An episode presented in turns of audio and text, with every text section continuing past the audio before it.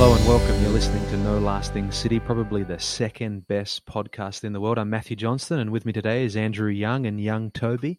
No Lasting City is a ministry of Riverbend Bible Church here in Hastings, New Zealand, and our goal with this podcast is to distract you from the mundane and to ravish your minds with the glory of God manifested in the person and work of Jesus Christ. Our guest today is returning back to No Lasting City. We're so thrilled to have Dr. James Dolezal with us today. James, welcome back first to No Lasting City. Gentlemen, thanks for having me back. Listeners, James is a uh, assistant professor of theology in the School of Divinity at Cairn University. He's a graduate of the Masters University and Masters Seminary, as well as Westminster Theological Seminary. He's involved in Radius Bible Training Institute in Bakersfield, California, and the author of several books. James, we love the fact that you've joined us back here, and um, just want to ask you tell us a little bit about how you've been doing since you've last been with us, what you're up to, how ministry's going, how uh, how life is going for you. Uh, thanks for asking. Uh, very well. Still continuing teaching uh, full time here at Radius Theological Institute in Bakersfield, California. So that's a 12 week program kind of covering uh, core areas of Christian doctrine. And I teach most of it, though visiting professors come in now and then. So I, I get a little break when they come to town.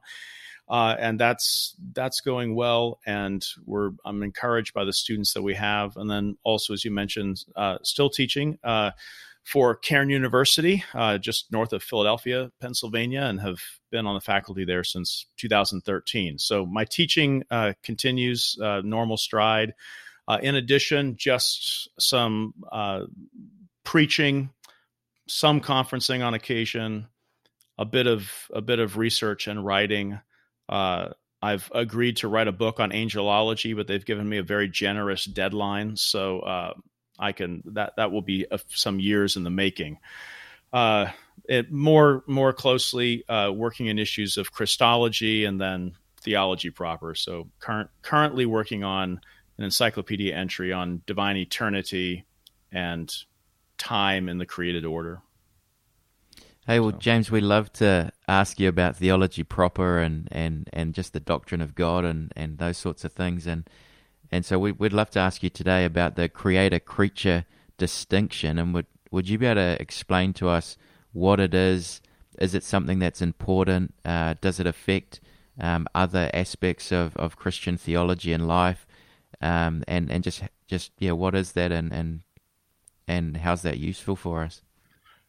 Yeah, we should say. Uh, uh, I think everyone recognizes a creator creature distinction. And I, I want to say that even for those that suppress the truth in unbelief, they're suppressing the truth of the creator in unbelief, particularly uh, as he's revealed in the things that are made. You can think of Romans 1 20 um, and 21 that says that God has made himself known among men his invisible attributes, divine power, uh, uh, eternal power, and divine nature have been clearly seen through the things that are made. And again, that the fact that things are not the sufficient reason for themselves, and as, and as you ask why this and why that, and you trace that back, you come to the one from whom are all things. And we're told that man even naturally knows that, but that though he knows God, he does not honor him as God or give him thanks. And I think the first thing we should say about the creator creature distinction is that it indicates on the creator side the one who is the giver of all things, the one from whom, through whom, and to whom are all things, both revealed to us on the pages of Holy Scripture and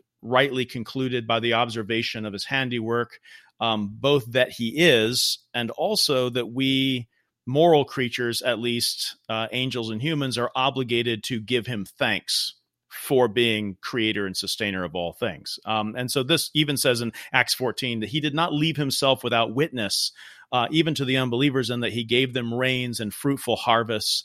Uh, all of these things are indicators that the relationship between the creator and creature is not one in which we do for God and he does for us. It's it's not like the relationship with a big brother who might have, you know, a little more wisdom, a little more savvy, uh, a little more strength, uh, but nevertheless, he's in a kind of give and take. It really is the relationship in which God gives to all but yet receives from none. And I think that maybe that last part is getting more into the theology of it. Um, what is the nature of the creator creature distinction? I think, in terms of the importance of it in scripture, uh, Andrew, primarily, it's not primarily presented in scripture as the answer to the question why something rather than nothing at all, though that is the ultimate sort of why question in the realm of philosophy and metaphysics why something rather than nothing at all. Certainly, the doctrine of creation and the identity of God as creator um, and the act of creation by which he brings all things into being that have come into being, all of that identifies him as creator. But in terms of the importance of it in scripture, it's presented in terms of establishing both our moral and religious obligations. So you can think of something like Deuteronomy 10, where he says, What does the Lord require of you? But to love the Lord your God um, and to obey him uh, and then to love him with you know all of your soul all of your heart all of your mind all of your strength this kind of total obligation it really is the creator creature and then the reason he gives because he owns all things. So why is god lord of all things? Because he's the creator of all. Why is god to be obeyed? Same reason because he's the creator of all. Why is god to be loved most uh, and preeminently? Because he's the one who gives to all life breath and all things. So this this position of god as absolute creator, at least as far as the religious importance of it. It establishes the basis of our serving him, loving him, worshiping him, obeying him. I mean, it's it's really definitive of kind of the our our daily walk that that relationship. So that's kind of on the why is it important? I think the challenge and, and you can that's well attested in various passages of scripture. The challenge is at least in theology, is characterizing the creator creature distinction appropriately. So even even just by saying creator creature distinction, uh, to understand that distinction, we're going to have to understand what it means for God to be creator, and certainly there are disagreements uh, with regard to even the answer to that question. How is it that God is creator? Um, creation ex nihilo says that he's absolute creator, that from nothing he called things which were not being, uh, Romans 4 17. Uh, that the angels and the and the 24 elders worship him in in Rome, uh, Revelation 4:11 and they said that you created all things and by your will they existed. Um, so is creatorhood just a divine being who tinkers with some unformed stuff the way that like a carpenter might be able to take a pile of lumber and a bucket of nails and a hammer and do something with it or even is or even is the something itself from god um, so the first thing to establish is the universality of creatorhood is if we relativize creatorhood to being god tinkering with the available stuff kind of more of a cosmic shaper and manipulator than an absolute first cause he's more of a of a kind of um, builder than an absolute creator on that scheme. So I think the maybe the first important thing is to identify what we mean when we say creator. We mean the one from whom are all things, not just the biggest and most strong builder of things, right? So I, I think that's just part of appreciating that distinction is appreciating the that the absolute comprehensiveness of God's creation with regard to the world, even like even for us, if I were to build a bookshelf, uh, I would I would require some tools and some materials in order to do that.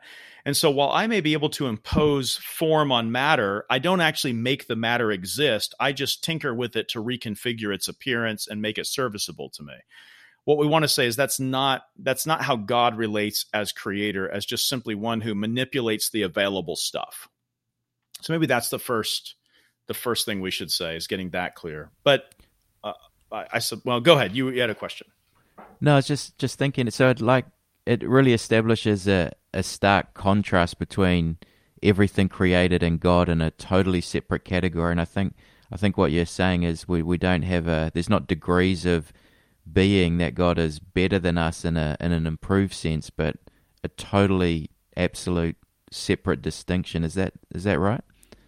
Yeah, and I, th- I th- it is correct. I think the way we need to characterize it is that God is the one most fundamentally who makes things to be. And if you kind of want to get down to the hard kind of the the hard core center of this doctrine of creation, it's not it's not just that God makes things to be distinguished, though we have what some theologians call sort of second creation, the sense in which after things are made, then there's a kind of separation and a reconfiguration from the dust to the ground. He can fashion the body for man. Um, he can separate the sea from the dry land and give man a place of habitation. There's a kind of uh, act of creation that is a separation and a configuration of material that he himself has already made to be but more fundamental than that, and that I mean that's significant, it's huge. But more fundamental is the making things to be, and I think it's that existential language that you find in Revelation four eleven or Romans uh, four seventeen. Um, or even John 1 3, uh, where John uses the word agenata, uh, coming to be, and where he says that nothing that has come to be uh, has come to be apart from the Word, um, who is God and who is with God. And he uses the language of coming to be, um, not so much coming to be this or coming to be that, but coming to be at all. Uh, you know what I'm after? As opposed to, not if yeah. I can put it in, in philosophical terms, not so much form as existence. And I don't, and by that, I don't mean not form. Certainly, he makes us to be a kind of thing. He makes me to be a human kind. He makes a dog to be a, a dog kind. He makes a cat to be a cat kind. That sort of a, a plant to be a plant kind. Certainly, he distributes the forms or the sortal distinctions between things. But we, it would be a mistake to reduce creation to nothing but that, a kind of sorting out of material things. What we should say is that he most primarily makes us to be. And of course, he also assigns us our sorts or our forms to be this kind or that kind. But most fundamentally, the most fundamental reality in the creature is the principle of existence. Uh, without exist, uh, like a thing can exist and not be a human, but a thing cannot be human and not exist. You get what I'm after? So between like my humanity and my existence, by which my humanity is you know on this side of nothingness as opposed to the other side of nothingness uh, the thing that really the thing that really constitutes me as as real and as being is not the kind of thing I am. It's that in virtue of which the kind of thing I am actually is, which is to say, active existence. God is the one who immediately confers the act of existence on all that has existence by way of reception, which is to say, everything not God.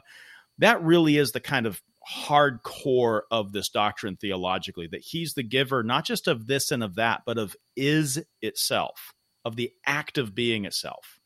Um, and that that's going to lead to that's going to lead to a sense of radical dependency on the part of the creature. That the creature i don't just have you know what do i have from god? Life breath you know paul says in, in acts 17 25 and all things then three verses later 1728 he says in him we live move and and then he gets to the like he, then he gets to the very very deepest reality in us and have our being or are or exist mm. so that like more fundamental than living is being because nothing can live and not be but things can not live and yet be like a mineral or something like that so being is the most fundamental reality in every creature in so much as the creature, and this is going to get into a little bit of how do we distinguish creator and creature, in as much as the creature is not identical with its active existence, it must have its active existence as a gift conferred upon it by its maker. Um, and I think that if you kind of want to get down to what's the difference between God and creatures, we could go through all sorts of things. He's stronger than we are. He's all wise. He's omnipresent. We can talk about all sorts of ways in which the distinction is manifested to us or revealed to us. But if you want to get right down to the very core of it, it's that God does not receive his active existence, rather, he is his active existence, whereas we receive our active existence from him. And that, in the everything else, so to speak, is an elaborate, all the other aspects of the creator creature distinction are really an extrapolation and an elaboration of that fundamental distinction between God and all that is not God. So it really ties in with the doctrine of aseity. Is that? Would you see that as quite? Yeah, aseity is a is an implicate of God being His own active existence. Uh, that which doesn't, you know, we the medievals would say God is not a habens esse. He's not a haver of existence. I know that Matthew says that every day. He's like, just remember, you're not a habens esse. Um, I'm not sure that like works well in the pulpit, but it, but the idea does, even if the words don't. Um, the idea is that you are a haver of existence, but God doesn't so much have existence as God is His own existence. So that between God and His existence, there's not a possession. In other words, He's not an entity that possesses it as a principle of his being. In fact, there are no principles of God's being because God is his own reason for being. And so for that, like a principle of being is a cause or a source, like I have an existential principle of being, which is my act of existence. I have a formal principle of being, which is the principle by which I am this kind of thing, a human kind. I have a material principle of being, which is to say the principle of quantity that receives my my essence. And then I have other principles like principles of accidents. Uh, that's to say, accidental forms of being, like speaking or sitting or forgetting. These are all accidental states or actions. Um, in other words, I'm a bundle, I'm a composite bundle of a whole bunch of causal principles all sort of hanging together at once. That I would argue that if you want like a kind of non-technical description of what makes a creature a creature that does that does being hmm. composed mm. of parts which function as principles of being whether material formal existential accidental um, which is a kind of formal uh, determination of being these these are the thing the existence in that way as a haver of existence and as a haver of attributes um, as a haver of essence it is that way of existing that indicates not god and thereby dependent upon him. And it's the it's the absence of all that in God, that dependence and that multipartedness that really establishes his, to your point, his aseity. Mm-hmm. Why is God of himself? If God were composed of parts, he wouldn't be of himself because he would have a dependency relationship upon principles of being, which would be f- more fundamental than he is. Like, I don't know, like Toby's humanity is more fundamental than Toby the man. Toby's Toby's uh, you know Toby's Toby the man depends upon the essence of humanity to be a man of this sort, the human sort. Um, Toby is Toby's existence is more fundamental than Toby, and it's actually even more fundamental than his essence because his essence only is real in him because its existence confers reality on it. Um, but my point is, like, what is Toby? Toby is actually a network of causes that are hanging together in a wonderful unity, making him be this man. We're going to put that's, that in under his email signature. that's going to be, yeah, that's going to be like if you want to do like identity politics, just say something like that. Yeah, like I'm a I'm I'm a compo- I'm a composite of many principles of being so wonderfully hanging together, and here I am. But you're a bundle. You're a package. God isn't a bundle the Odom after like he's he is his own is um he is his he's i am he's not uh, he's not a haver of his is he is in virtue of himself so you could put it a little differently like why god and the answer is god why michael the archangel and the answer is god who confers esse the act of existence on the nature of michael the angel um does that I, I think I, maybe since i brought up angels just briefly I think if we if we're going to say that angels are by nature immaterial creatures, then we have to be careful not to like I think it's a mistake we sometimes make. We locate creatorhood in particular features of particular kinds of creatures and then we say, well why do why you know how do what to be a creature is to be material. But but that's not true because you have creatures that don't have a material part. They are created fo- they are purely they're created forms not composed of form and matter not distended in space but still creatures in the case of angels. And so you can't say well materiality you know that's creature that's creatureliness materiality characterizes the vast majority of creatures but it doesn't characterize creatureliness as such. Does that make sense? So we don't we don't want to like pick we don't want to pick the wrong feature and try to say this is the sine qua non without which not creature. Because then if you pick materiality what do you do with the angels? So like this is kind of a question. Where do we locate creator creatureliness. Like we've talked a little bit about being creator is the one who gives to all fundamentally existence. But what makes creaturely creatures creatures? I would I, I want to say two things. normally if i if i ask someone how do you know that you're a creature? or how do you know that you're finite? let's kind of look at both of those at once. Um it's not a wrong answer and it's a majority christian answer nowadays to say well i'm a creature because god made me and so therefore since i'm a thing made i'm the creation of my maker um, and that's not incorrect how do you know that you're finite because because i was made to be the same answer is given i'm finite because i was made what I'm interested, and both of those are correct answers. Uh, my, I guess the challenge is: are they, are they, do they exhaust the answer? Is there something? This is, I guess, what I want to get after. Is there something about that's kind of an extrinsic answer, which is to say, I'm a creature because someone outside me conferred a state of being, or more, most fundamentally, existence on you know on me. But what I would want to know is is there a way in which we could just analyze the creature and by an analysis of the creature actually conclude that this is a creature without my point is I don't want to put God out of the picture. I just want to say is there something about my constitution that denotes creatureliness, uh, which is to say dependence upon a cause of being? um, is there an intrinsic, not just an extrinsic explanation of my being creature, but is there an intrinsic account of it that I can give as well? And I want to say yes, in as much as I am not identical with various principles of my nature, I'm not identical with my humanity. Like if being James and being human were the same thing, then how come Andrew isn't James? But he's human. Do you know what I'm at? So there's a certain sense in which my humanity is a principle with which I am not strictly identical. Otherwise, Andrew and I could not have the same essence or the same nature, but we do. Not the same numeric one, but the same kind. We're in the same genus and species. Not the um, same brain, if, though, either, eh? What? Our brains are at different levels as well, James. Well, but if we are both rational animals, uh, okay, to take it like that, then being rational animal and being this particular one, you know, James or Toby or Andrew, um, is is not doesn't it doesn't account for why we're not all the same rational animal. And so the thing is, I'm not actually identical with humanity. I'm a particular instantiation of a humanity which actually is instantiated beyond myself. I'm a particularization of a generic and specific nature. Um, but I'm not identical with that nature. Otherwise, I'd be every man, but I'm not. So there's a sense like now we're kind of probing at like, how do I know that I'm a made to be thing? That's the question. Like, and I'm not just looking, well, because because I have a maker who's outside me who made me, but is there something about my own manner of being that signals that?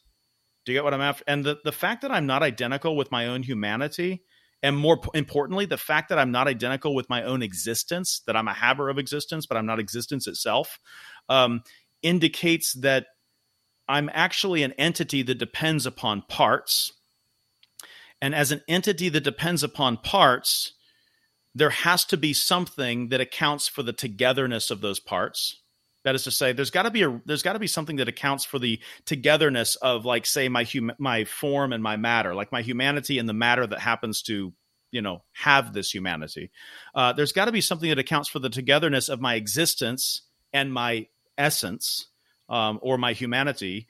Uh, and it's the fact that it is humanity and the fact that it is existence does not account for why it comes to why they are together. In other words i don't exist essentially I have existence, but it's not the nature of humans to exist. Just like uh, you could always pick like an extinct species, like take the dodo bird. It's not the nature of the dodo bird to exist because otherwise, where are they? Do you go to after? Like, how is existence removed from their natures?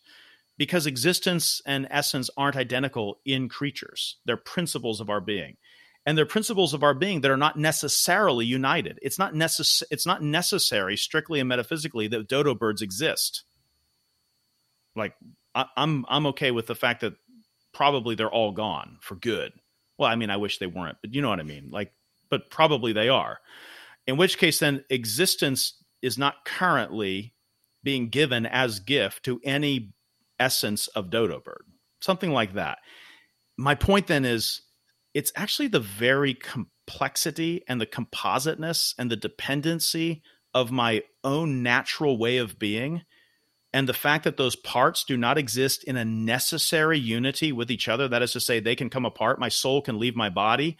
Um, now i don't believe in annihilationism so i don't believe my existence is going to leave my soul but it's only because god has ordained it that way. It's not because it's a strict impossibility. Do you get what i'm after? It won't happen but it's not a strict impossibility um, metaphysically speaking so then i'm not the reason for myself I'm dependent on a whole bunch of principles of being, and I'm dependent on whatever supplies unity. And here we are to uh, whatever supplies unity to those principles of my being.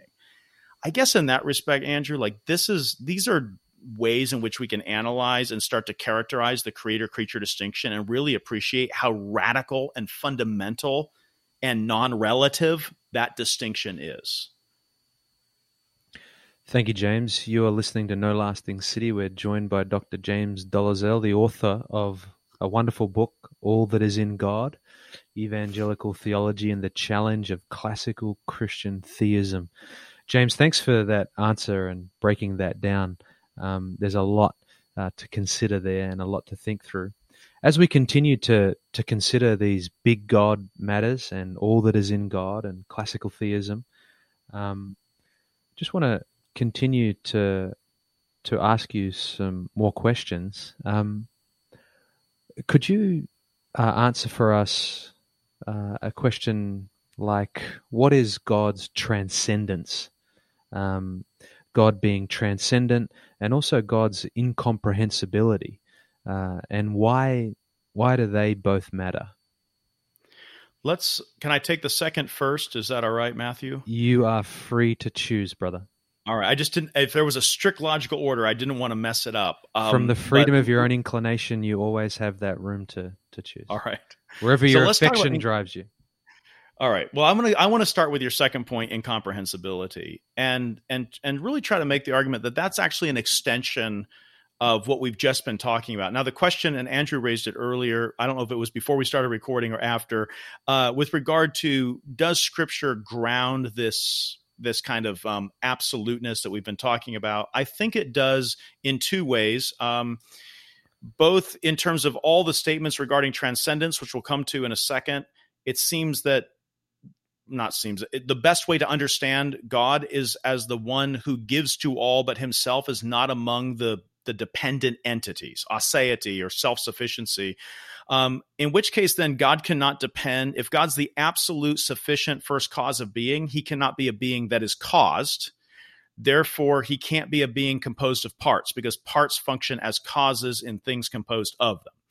Uh, and so the first and abs- now how do we know God's the first cause of all being? You could get there through a natural theological argument, like the unmoved mover argument of Aquinas. I think that's a that's actually that kind of cosmological argument is a sound reasoning process. Historically, Reformed Protestants have happily endorsed um, that position, even if it's sort of fallen out of fashion of late.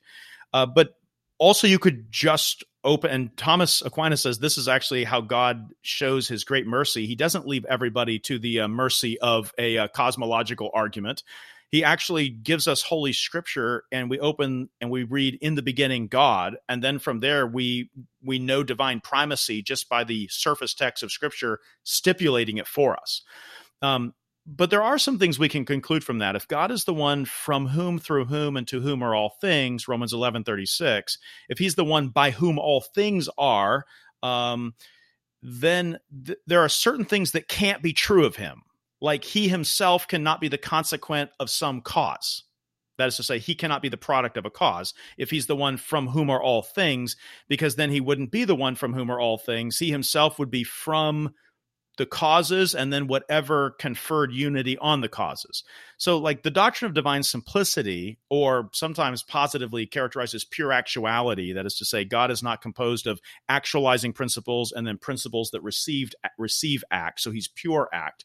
Um, those things are necessary implications for the text of Scripture just to be true. Now, the text of Scripture doesn't say them that way, but they're the kinds of things that, for the text of Scripture to be believed as true, they must correspondingly also be the case. Um, if I can put it like that. So if God, and I want to come to incomprehensibility through that route, if God is simple if he is unbounded in his actuality, if he's not uh, if he's not um, a nature contracted to a limiting principle, like my soul is contracted to the principle of my body, so that my soul doesn't currently exist beyond the bounds of my body. There's a certain sense in which my matter works as a um, as a principle that circumscribes my soul. Um, you could say the same thing about the essence of a cat. Um, cats are cats in virtue of the of the uh, form of felinity, felineness. Uh, and yet that felineness has a certain limitation particularly it's limited intrinsically by the matter of the cat that has the essence or has the or has the um the substantial form so that parthood actually results in contractedness if i can put it like that like one part actualizes the other part receives and limits the actualizing principle so like my active existence is potentially infinite, but actually it's not infinite. It's only my active existence. And if you know, if, if I'm if I'm older than Toby, I had existence and Toby didn't have existence. Um, my existence and Toby's existence isn't my existence, and my existence isn't the same as the existence of the books on the shelves behind me. If those things went out of existence entirely, I might be able to survive that loss. Now, depending on which book it is, I may cry or not, but you know what I'm saying? Like I'm but my existence is not the existence of, it's not boundless. It's actually bounded. It's finite. This is also why my mind is a, this is also what constitutes finitude. Finitude, the structure of finitude is parts actualizing and being contracted by their receiving principles. Like that's what makes a thing not infinite. That's what puts limits on being. That's even what put, puts limits on angels that their acts of existence are limited by the essences that have them so that the essences actually circumscribe the act of existence but god but here's and that's also to the point that you brought up matthew that's also why god is is that's also why creatures are at least in principle comprehensible to finite minds because potentially i can get my mind around something that is bounded my mind being finite, my mind actually understands things as parts in relation uh, to each other. So if I want to understand what a human is, I'm going to need to understand its material principle, and I'm going to need to understand its material principle. And in so much as those principles are finite, one delimits the other. Um, in so much as those are finite, I'm able to comprehend something that is sort of put together that way. But if something doesn't have edges, can I put it like this? Like if something doesn't have a principle that circumscribes its actuality the way that like my essence circumscribes my existence thereby making my existence finite if something doesn't have that then it cannot be comprehended by a mind that can only comprehend finitude do, do you get what i'm after like this is that if my mind cannot comprehend the infinite, and I think we should agree, I think that should just be something we should elicit agreement on that among all Christians very early on. Yeah, uh, that the inf- that the finite cannot contain the infinite. Like, and so everyone raises their hand and says, "Yes, I agree." Okay, great. Andrew agrees. Toby's not sure. Okay, all right. You Matthew agrees. All right, we're all agreed. So, I mean, as soon as we as soon as we agree that the finite cannot contain the infinite, and by that I mean physical but also metaphysical, that which is boundless in being cannot be contained by that which isn't. My mind is finite. My mind understands multi-parted things, and even that can be difficult. I don't even understand all multi-parted things, but in principle, my mind could comprehend multi-parted things. But if you come to God, who can't be multi-parted because the first cause of being can't depend upon principles of being, which would be parts, then you have a partless being, which is to say, there's not one part delimiting another part, in which case, then God is just boundless active existence. He's pure, boundless dynamism and act in his nature. I I know why that must be true because otherwise he could not be the creator of all things. And there would be no good reason for the world if that were not how God is but that that is a far cry from comprehending it. And I think sometimes people are concerned as soon as you say God's pure act, people automatically assume that you think you know something about God more than they do. Actually, what you're what we're really saying is that there's something about God that is totally beyond my ability to comprehend and I know why he must be that way. Otherwise, there's no re- there's no sufficient reason for the world and god isn't the god of romans 11 36 but being the one from whom and through whom and to whom are all things and therefore necessarily partless is in fact the reason why i being finite cannot comprehend him so like when i say he's pure act and he's without parts and all that I, i'm that's not actually moving toward comprehension that's actually expressing in human words a manner of being that exceeds all comprehension. Now, if you want to tell me I'm wrong about that, you know, I'll, I'll, I'll fight you to the death, so to speak, theologically, and say no, a multi-party God will never do. And here are a thousand and one reasons, just for starters, why not. But those aren't a thousand and one reasons that get me closer to comprehending Him.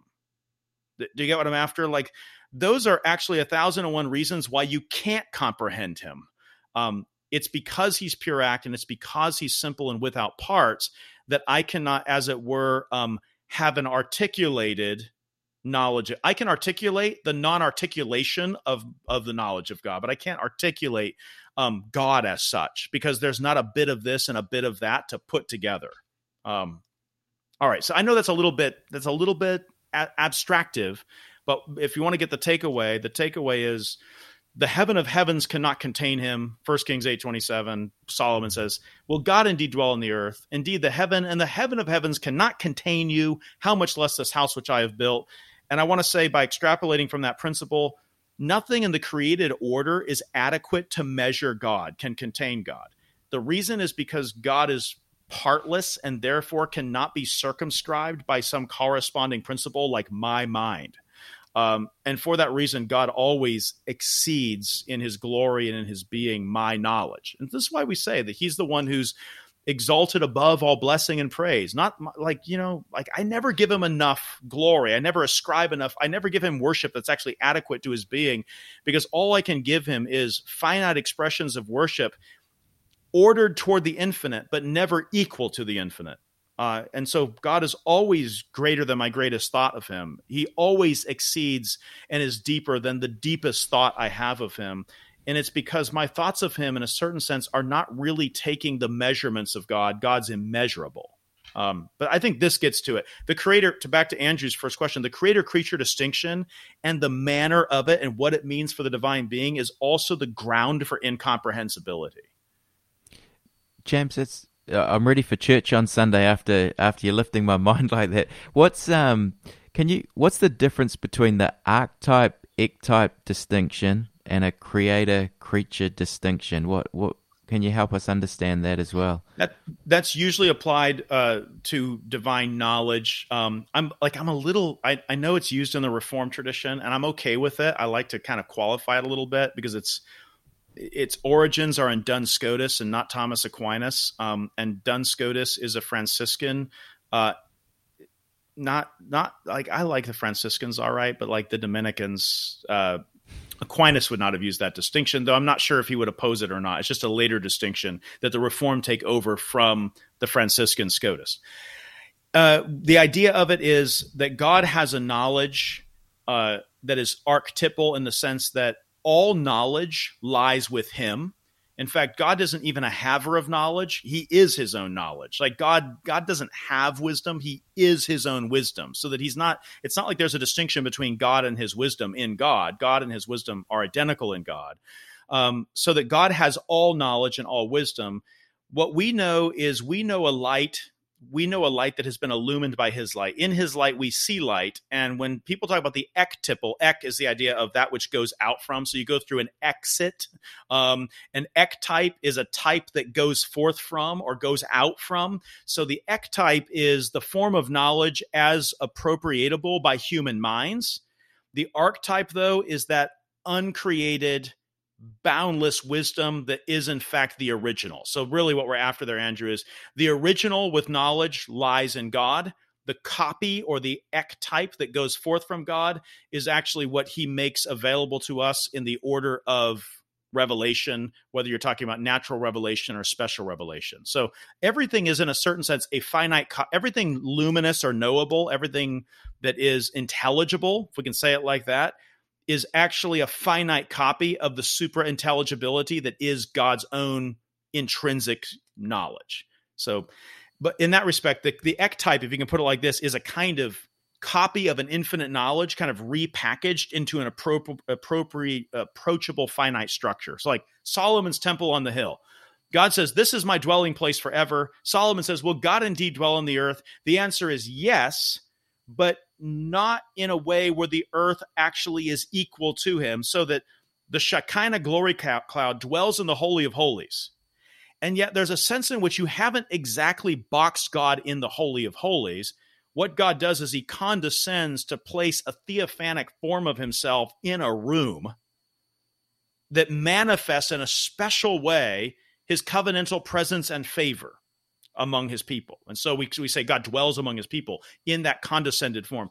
Knowledge is like this. He condes- he he as it were gives us knowledge by packaging in finite, approachable, articulatable concepts the truth about himself, but we should never mistake those concepts for being um, sort of one to one measures of the divine being any more than we would think the Holy of Holies on Mount Zion was a one to one measurement, so to speak, of the divine being who manifested his presence in it.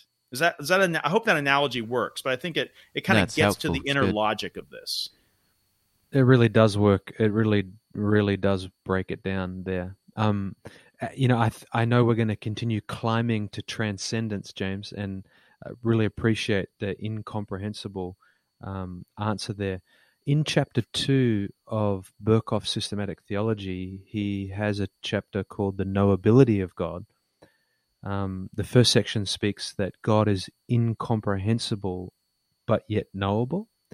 And Berkhof begins by saying this the Christian church confesses, on the one hand, that God is incomprehensible, the incomprehensible one, but also on the other hand, that he can be known and that knowledge of him is an absolute requisite under salvation. He says also here the reformers do not deny that man can learn something of the nature of God from his creation, but maintain that he can acquire true knowledge of him only from special revelation under the illuminating influence of the Holy Spirit.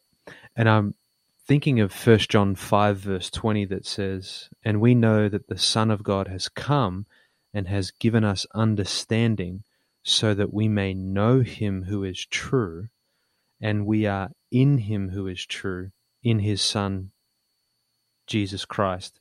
This is the true God and eternal life. And so I guess we hold in one hand the utter incomprehensibility of God, and in the other hand, we hold the knowability of God. Um, tell, talk to us about how they serve each other. I, I think we should make a distinction between comprehending and knowing, though often in our English use of those terms, we kind of elide them into each other. So to know is to comprehend and vice versa. Uh, but we, we should be a little precise here and say that comprehend really means to hold a thing so as to completely enclose it. Um, and in that respect, any knowledge, any knowledge we have of God that's true, we do not as it were have it we don't contain it in our minds even if we possess knowledge of the truth we don't contain the truth we know. So for instance i can say god is love and i can know that truly. And i have lots of reasons for saying that. Natural theological reasons based on his um, manifest beneficence and gifts that are showered on just and unjust alike and that gives me indication of generosity and beneficence and i can know that i can know god's love in some kind of opaque but nevertheless true way through that then I can also know it more exactly in uh, and and even more deeply and redemptively, and that you know, and this is love. that while we being you know we being sinners, Christ died for us. That God sent forth His Son, for He so loved. And then there's a that's something that natural reason does not access. The the advent of Christ, the incarnation, uh, the the um, the the meaning and the significance of his obedience unto death, the meaning of his death on the cross, the theological significance of his resurrection from the dead, and of his ascension to the right hand in glory. These are things that natural reason doesn't have access to, but are known only through Holy Scripture and the proclamation of the doctrine of the apostles. So there's a there's a certain sense in which now I'm knowing his love and I'm knowing it better than I knew it just when I saw the rains that fell, for instance And yet, while I can, in a certain sense, come to know His love more, some in some ways through general revelation, in in more re, in those redemptive ways, only through special revelation.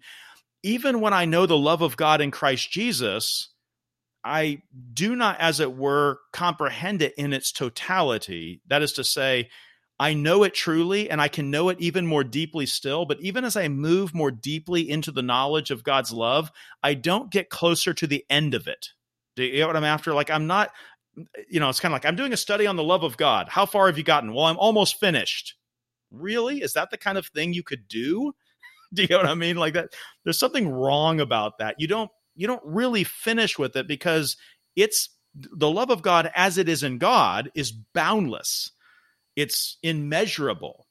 But he he in a certain sense he measures out manifestations of his love. And this is what i think we're actually appropriating. When we know his love it's by way of consequence of the things that he measures out to us rains for the just and the unjust. The incarnation which is a created historical event for instance. I mean in other words events, some of them natural, some of them miraculous and supernatural, some of them general, some of them redemptive. These are all the ways in which he measures out to us the manifestation of his love. And what I do is I know the love of God by measure. Does that make sense? But I'm not, but I'm not, I'm not sizing it up as it is in God. And so there's a certain, there's a sense in which I know God's love and also the, the, the real love of God actually exceeds my knowledge of it. So I could never come to you and say, "Oh, Toby, let's talk about the love of God because I've totally mastered this." this is not. It's it's not just that it's that that's theologically kind of offensive.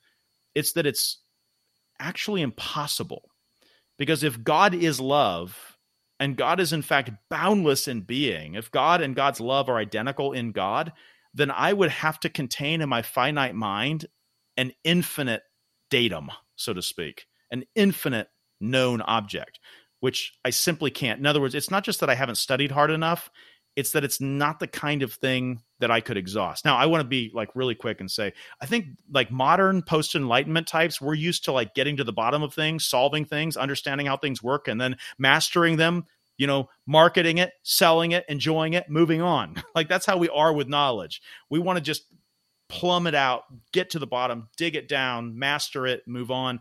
And I think we get a little discouraged when we start to handle something for which there is no end. Like mm. I would always tell my students in Doctrine of God, you don't actually finish coming to, you know, the knowledge of God. You don't and you don't complete your knowledge of God because it's not that the completeness of God is not the kind of thing that could be contained by the mind of the creature um, an angel or a human. I mean, um, and so that's that's something we want to emphasize. Is there's a distinction between comprehending, which is to know a thing without remainder, so to speak, to get all the way around it with our minds, as opposed to knowing it truthfully. We could distinguish between, even in our English language, we use words, we use a word similar. Prehendere, prehend means to grab onto. To comprehend means to grab onto so as to fully encompass, hence calm but to apprehend is to grab onto so as to lay hold of it, but not necessarily encompass it. And I would argue if you want to make a distinction, true apprehension of God is true, but it's not comprehension. Mm. Does that does that make sense? And I think if we can distinguish, if we can say all knowing is apprehending, but not all knowing is comprehending. I could say all comprehending is knowing, but not all knowing is comprehending. Some knowing is just apprehending. When the object is infinite and the knower is finite, you'll never do more than apprehend. That doesn't mean that you can't apprehend more deeply. It just means you can never graduate from apprehending to comprehending. Makes make, that, make makes a lot of sense. And as I hear you talk uh, about all this, I think of the famous words of Augustine, who said, uh, "I can see the depth, but I cannot get to the bottom." Um, you know, familiar. Yeah, with. that's beautiful. Yeah, beautiful. beautiful. It's always and, it's a, always struck me. Oh, let me put in another Augustinism there. Uh, he says, uh, if if you comprehend God, it is not God you comprehend. I there you like go. That but that go. doesn't mean that we don't know Him truly, and that we can't come to, that we can't grow in the grace and knowledge of God. We can grow, but what we're growing in is we're growing in apprehension, so to speak. We're not eventually getting to comprehension. Mm. So, like, if you know more of the love of God, you've apprehended more, and so you can teach others about the love of God in in new and deeper ways. But let's not let's be very careful not to portray ourselves as being those that have comprehended that not that that knowledge of Him. I love that distinction, and um, this has been a wonderful, wonderful time, James. I think a good way to to to close this out would be if you could help uh, someone who would be listening to this, someone who's looking into these high truths of God. Um, why why does this all matter? What is the what is the great benefit? How would you encourage those who hear these things and think, well, this is some pie in the sky, this is akin to, which it's not, but some minds would perhaps be like, this is just akin to how many angels can dance on the pin of a, a head of a pin. Um, how how would you help them to see that all these things truly do matter for the the, the Christian life that we live uh, by faith? I think I think I mean some of what I've offered here is a more kind of contemplative, technical way of expressing ourselves, but the fundamental concern and Christian conviction is that I'm not sufficient for my life. I'm not sufficient for my own existence. I don't I'm not the reason I am.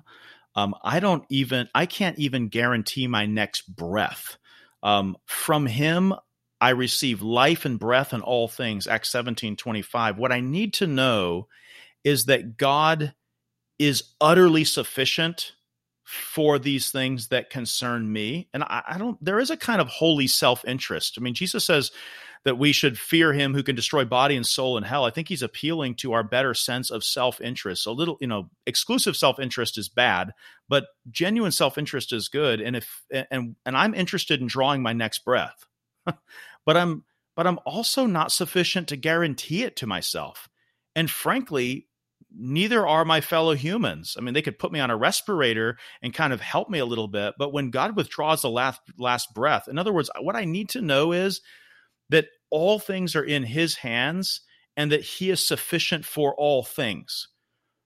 If he were not utterly self-sufficient, which requires that he not be composed of parts. That's just a parenthesis. But coming back to our discussion, if God were not utterly self sufficient, then he couldn't be perfectly sufficient for the things that concern me. And I do think there's a sense in which I want to know that I'm in the hands of one who isn't in the hands of another, but who is the hands who uphold all things. Do you get what I'm after? And this is these Amen. doctrines are really ways of expressing and guarding that core Christian conviction. Um, I think in terms of worship, it's also it also is stimulating.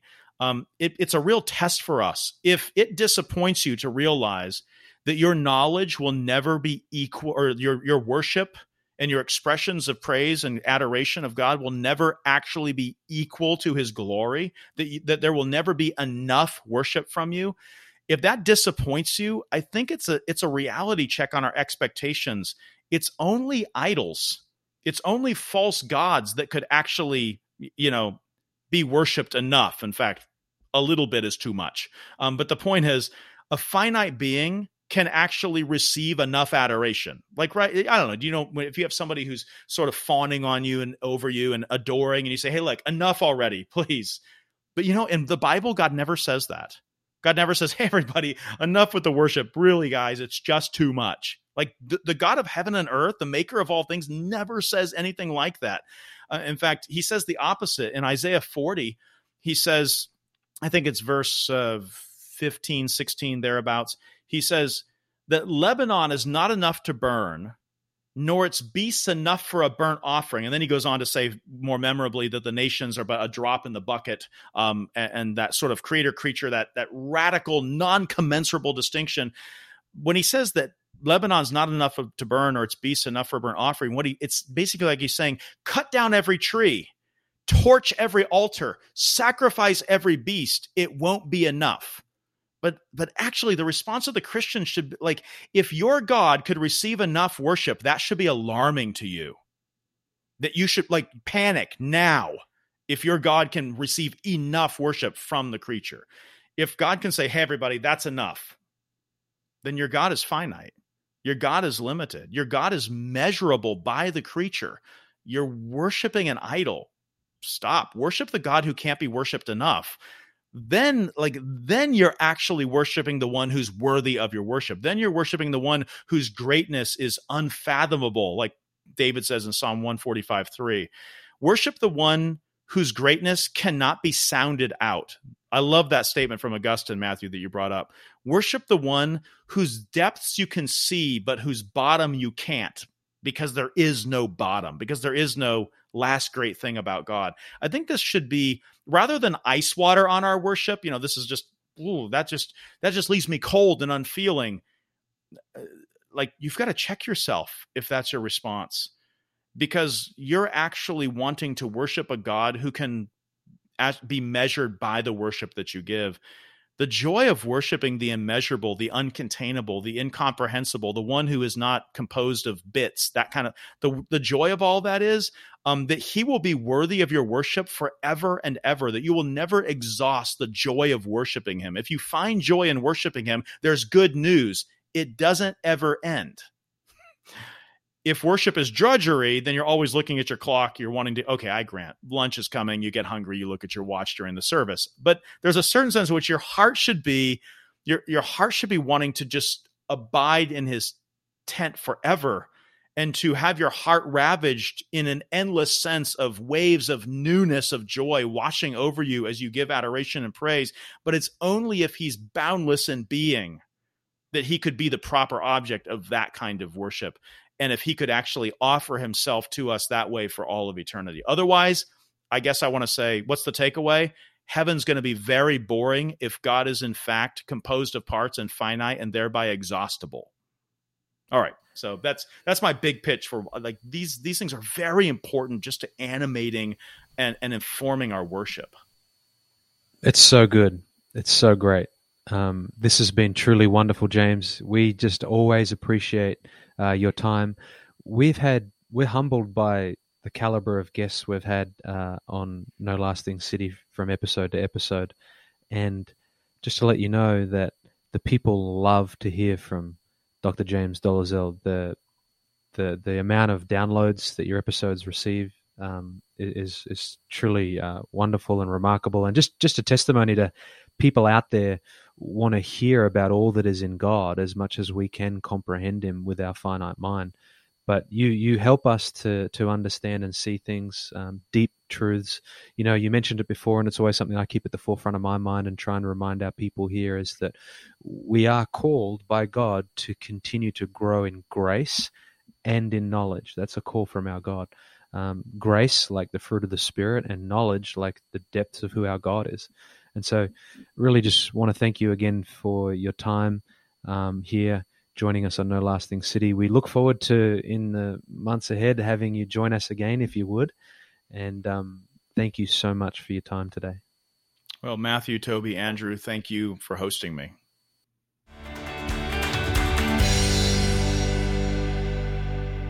No Lasting City podcast is a ministry of Riverbend Bible Church in Hastings, New Zealand. For more information, please visit our website at riverbend.org.nz or visit us on YouTube. Follow us on social media where you can interact with us or ask us any questions. Our links are in the show notes, and we'd love to see you there.